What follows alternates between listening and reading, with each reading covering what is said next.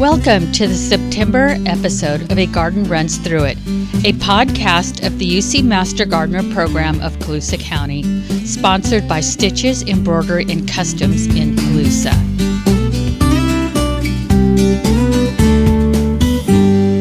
I'm Jerry, your host and Master Gardener Coordinator of the Colusa County program. On today's episode, we're joined by Cynthia and Liz. Before we start, let's talk about gardening chores and upcoming events. September brings some gardening chores. What should you be doing in the garden this month? Well, you could start doing cool weather stuff. So, cool weather annual flowers like pansies, violas, snapdragons could be transplanted. Also, transplants of broccoli, cabbage, cauliflower, and kale. And you can direct seed things like peas, spinach, radishes, lettuce, and carrots. September is a good time to consider reducing the size of your lawn. It's also a good time to rejuvenate your lawn with overseeding. Put your spent annual and vegetables in your compost pile. Add compost to the beds that had annuals and vegetables that you are pulling out, but before you replant. And be sure to clear out any weeds that developed in your perennial beds. We have some upcoming UC Master Gardener events in Colusa County. It is time for us to take out the summer garden and plant the winter garden. We are expanding our winter garden in Williams to the fourth square. This is very exciting. The vegetables that we harvest are for the food distribution at the college. So you can visit our garden in Williams at the Education Village to see the changes. Winter gardens are planted in September. I know that sounds kind of weird, but this includes broccoli, Brussels sprouts, cauliflower, cabbage, carrots, kale, lettuce, peas, chard, and spinach, along with others. We will be at the Colusa County Employee Benefits and Safety Fair on September 3rd. So if you're a Colusa County employee, come by and see us. So, Cynthia and Liz, what is our topic today? Well, for me, it's always trees. I mean, here we are. It is so hot right now. This morning at 7 o'clock, I opened the kitchen door and it was 82. And this now, is in August. This we is record August. in August. Yes, yes. so until the late 20th century, tree planting choices were largely based on aesthetics and changing fashion. Now, we don't think of clothes on our trees.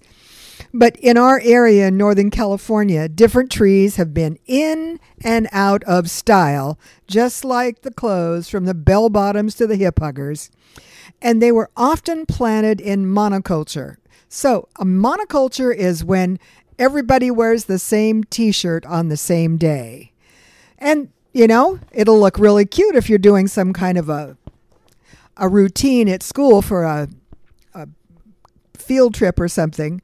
But it also means that if something happens to the, that monoculture of trees that are all alike, guess what? They're all going to get the same disease, like the Modesto ash and the fruitless mulberry and the liquid ambers with those stupid little balls and ornamental pears taking their turns in the spotlight, and then we get to live with the results.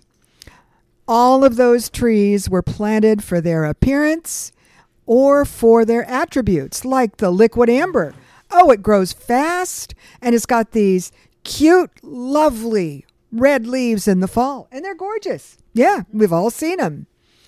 But then we found out that those little gumballs that fall off of them are treacherous to walk on the tree is susceptible to every pest and disease.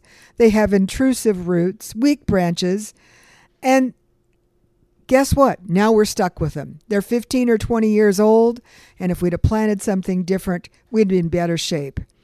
So today we try and take a better, more scientific approach. Over the last 40 years, We've observed species that grow in the climate and soils without serious disease or structural concerns. And in some instances, science has helped us out by taking a tree we really, really like, and I'm going to mention the Chinese pistachio. Now, I know in your neighborhood somebody planted one and they've got those stupid little peppery peppercorn looking balls on them. that make a mess and they get they're prone to getting aphid infestations and then you got all this sticky stuff on the sidewalk and it gets all over your animals. But science came along and said hey that is a great tree. It's beautiful in the fall. It's got a nice shape. It's a medium sized tree that you can plant even if there's overhead wires. And they came up with a variety called Keith Davey no little peppercorn balls, no aphid infestations, and all the original attributes that we really liked about it. Yeah, when I lived on Park Hill, there was a, a tree there in front of my house, and what a mess! What a mess. Yep. So, when you're looking at getting a tree, does it have a strong structure? Does it have sturdy branch attachments? Take a good look. One of the things about the elm trees is they had wonderful branch attachments. And can they departmentalize decay? So if a branch gets broken off, does the bark come up around it and form kind of a callus?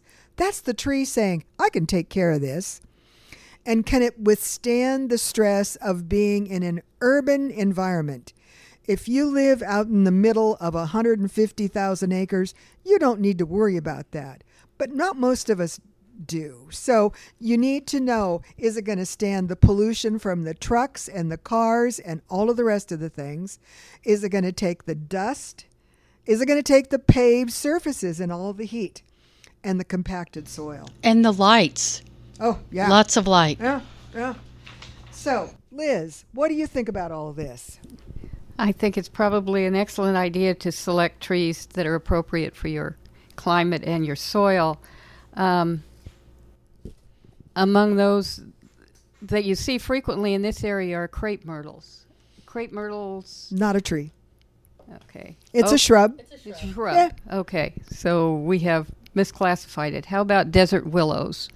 Desert willows are good. Um, but you know, they've taken the desert willow and crossed it with the catalpa tree and it's called the Chitalpa tashkentensis. Oh my! I think I want one of those. You, you, everybody should have one. They only get about thirty feet tall after a lot of years. They bloom for almost two months, and they don't have those funny little bean seed pods that you get out of the catalpa tree. So it has the drought-worthy side from the desert willow, and a, a longer, strappy-looking leaf, and these gorgeous flowers and there's some down in Colusa, right off of Market Street on First Street in front of that little Mexican bakery. They're less than, oh, I'm going to say six years old. I lose track of time. And they're gorgeous. They're, they're probably already 15 feet across. There's power lines there that it's not going to ever bother. So, yeah, they've taken two great trees and made an even better one. And then there's the oak, various varieties. Right. Um, slow growing. Some, yeah. The Shumardi, the Shumardii, actually, we've planted a half a dozen of them around town, and they get, they'll grow three to five feet a year, which is pretty good. You know, imagine if your kids grew that fast. Frightening. So, after you plant this tree, what would be your advice as to care of that tree in summer? Well, the first thing is don't go buy a tree to plant this week, please. Um, generally speaking, October, November, even into December, and then the spring, the early spring and late summer, winter months, like February, January, if it's not really, really wet, and even into March, because the soil moisture is usually pretty good. The external heat is at a low spot and the trees don't have to survive too many awkward things at the same time. It's kind of like when your kid comes home and they've just gotten a mouth brace, a back brace, and something else that's going to embarrass them in front of their friends. So you don't want to load too much onto a tree. So, one of the first things you need to do is when that tree gets planted, or if you've had one planted recently, Make sure that there is a basin beneath that tree where nothing is growing. That basin should be at least 24 inches across. Now, that means in the middle of that is your tree, so at least 12 inches on any side of the tree. And what you're going to do with that basin is that's your water basin, just like uh, the one in your sink in you know in the bathroom. You have a basin where you put water to wash your face or whatever. And that basin is going to allow you to know that you're putting a, a copious amount of water on. Um, there's a couple of other ways that you can do, but if you fill that basin slowly with a hose, at least once a week, then your tree is going to be getting enough water and it's not going to be competing with grass. So if it's hot like it has been here in August and like it was in July, then you may need to fill that basin two times or even three times. It's not going to be too much water because it's going to dissipate, go down into the ground, and help that tree in more ways than one. So, at least two or three gallons of water. So, I just take the hose and let it trickle in there and set a timer, or else you'll come back and find that hose trickling the next morning. So, make sure you remember that you've set it in there. And the other thing I do is we keep a bucket in our shower. And there have been times in California when our drought situation has been so severe, we're told to wet down, lather up, turn off the water, and don't turn it back on until you're ready to rinse. So when you're waiting for the water to get hot in your faucet, collect that water. It's at this point absolutely free.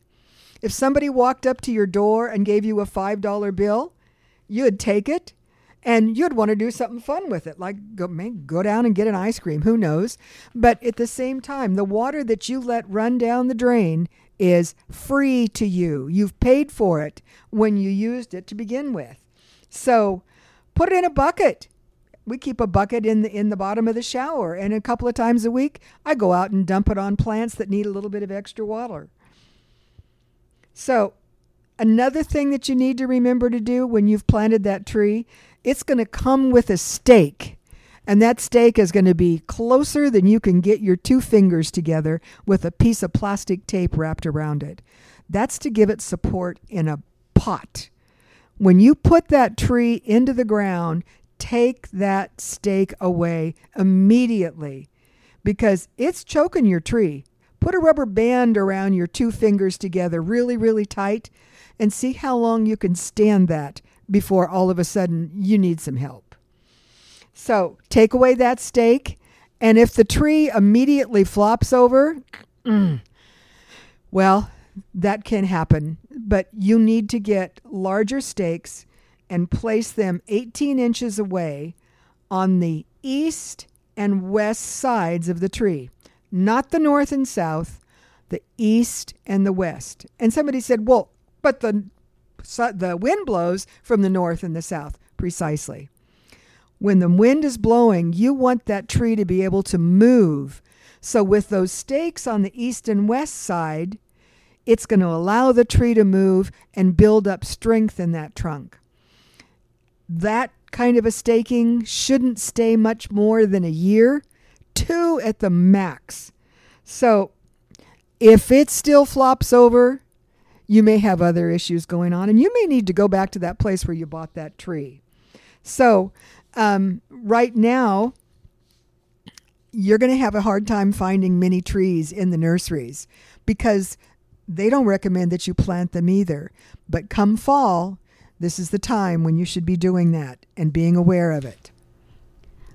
So, if you were terribly irresponsible and bought trees before it got hot, and you have trees sitting in black pots somewhere on your property, how would you go about caring for those trees until it's time to put them in the ground? Well, first of all, you need to, if you can have any way of shading them, even one of those pop up tents, you know, they're cheap. Go buy one and, and put your plants underneath there and make sure you set a sprinkler or a hose into each one of those pots every single day because there's nothing to protect the roots and they're surrounded by black plastic, which not only is impermeable to water, all the water runs out the bottom, and then it helps heat up the roots at the same time. That sounds like very good advice. Um, what about mulch? Oh, when when it's warm like it is now. So, one of the things I've been watching for the last couple of years, a lot of people are taking out the grass in their mow strip. That's the area between the street and the sidewalk. And I'm a proponent of that because it's hard to water. It's hard to uh, keep it looking good because it gets so hot out there and you end up with a lot of weeds. So, what I'm seeing is people are removing that grass, killing whatever is left, and then they're covering it with some kind of mulch. And unfortunately, they're putting the very worst thing that you can do and then putting a poor tree in the midst of it. So, if you had a ranking of the best mulch and the worst, decomposed granite is down there at the very, very bottom. The only thing that would be worse is just plain old rocks. They absorb heat, they put it off into the plant.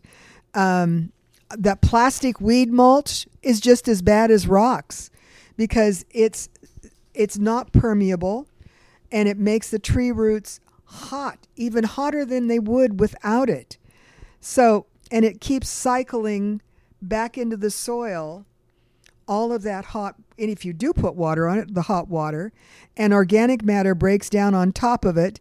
So guess where your weeds are going to go? They're going to go in that stuff that's breaking down on top of that, and you're going to have more weeds than you had in your grass that you removed. So, something that's just as bad is artificial turf. It's made of plastic. And it's a little bit better than decomposed granite or rubber or any of the other stuff, but not much. Um, the artificial plastic heats the soil, increases its need for trees, and blocks organic matter from breaking down to feed the soil. So that means you've got to fertilize it even more. So, something that some people do is they cut their grass and they take their grass clippings and think, oh, well, this is compost. Well, someday it will be. But right now, it is something that will actually pull nitrogen out of your soil so that that grass can break down. It secretes chemicals that make your tree grow slowly. Trees have different water requirements than grass, and they need a slower and deeper soak to grow strong and healthy. Some trees, like native trees that are adapted to dry summers, could actually be harmed by summer turf irrigation. But that's not what we're talking about in our yards mostly. Mature trees that have grown up surrounded by grass won't be harmed by it. But if you stop watering your lawn to conserve water, guess what you're depriving of water? That tree. So, something that's okay to use is bark in your tr- in your tree basin. Uh, you can buy it from garden centers or landscape suppliers and it's basically chunks of the outer bark of a different tree. But it's a little bit waxy, and that makes it a little water resistant because the part of the tree doesn't break down as easily as wood chips. But it does help a little bit, but it won't improve your soil much. The bark will conserve some moisture, but it doesn't lock together. Now, when I talk about locking together, Imagine putting your fingers together in between them. Remember the little thing here's the church, here's the steeple, look at the. Well, that's what happens when you put down something like the stuff that people cut branches off the tree and grind. That is the best thing you can put underneath your trees. They're natural wood chips arborist wood chips, whatever you want to call it. It's got leaves in it, it's got twigs in it, it's got bark, and it's got some wood. And if you apply it in four to six inches thick, the uneven side of those wood chips is going to allow them to lock together with all those leaves and those twigs and the sticks and all of that. And it's going to form a mass that is permeable. Permeable means water's going to go through it. It'll loosen the compaction in the soil you've already got. It'll feed some beneficial soil microbes as those leaves break down quickly, and it actually provides some nutrition. And then, if you come along with an inch or so of compost on top of that, you have got the best. So, If you know somebody that's got bales of straw, eh, maybe they grew some wheat and they've got some broken up bales, those are good too. But they're not as good as those natural wood chips. Now, sometimes when you take out turf, people will lay down cardboard, and it's called sheet mulching, or the other thing they call it is lasagna mulching. And it's thick mats of cardboard layered with newspaper underneath your wood chips to smother the grass naturally. Now, that cardboard's going to break down. We've all picked up a cardboard box that's been wet. What happens? Bottom falls out. So choose cardboard that's unwaxed and free of plastic or staples. And be sure you wet it really, really well before you apply the card- cardboard and then soak the cardboard as you put it down. Also free of tape. Yeah. Oh. Tape, yeah. Yes. That plastic tape and all of that, nothing will work. And who wants to get poked by a giant staple that you haven't remembered to take out? So, periodically check the soil beneath that cardboard to make sure water's still reaching the roots. You don't want it to dry out and form a, a like a vapor barrier because then then you're just creating problems. So mulch is one of the best things that you can do for your tree. And that way when you're out there you'll know that that basin is still available to keep your water your your trees happy. So the other thing I would sort of wonder about is you have a tree and it's very very hot. What are the symptoms of heat stress that you would see in your tree that you would Pretty much pretty much the same thing you see in people. They move slower, the branches droop down, and every once in a while you'll have something pretty dramatic happen called sudden limb drop. Now, that isn't because a tree has been overwatered. That's because the tree got so hot that it took up as much water as it could and pulled it to the ends. Remember, it's always defying gravity, pulling water up through the trunk system. And then it gets out into the limbs. And when it gets into the limbs, where does it go to those little ones at the end? And it collects. And then there's no more water to come up. So gravity always wins. And if it gets way too sloggy out in the end of those branches, it can snap off that branch. So, sudden limb drop is not something that anybody wants to see. And sometimes it happens right over a sidewalk or a playground or your car. Mm-hmm. And, but keeping an even moisture for your trees will help prevent that.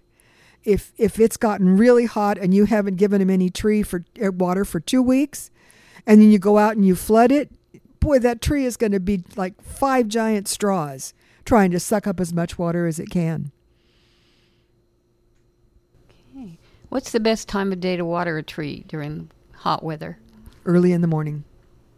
Early in the morning, your heat will be at its lowest part, and it gives the tree a chance to work slowly instead of, you know, it's like if you drink water too fast or you eat ice cream too fast, what happens?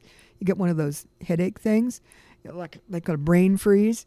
Well, your tree would be happier getting that moisture first thing in the morning when it's still reasonably cool outside.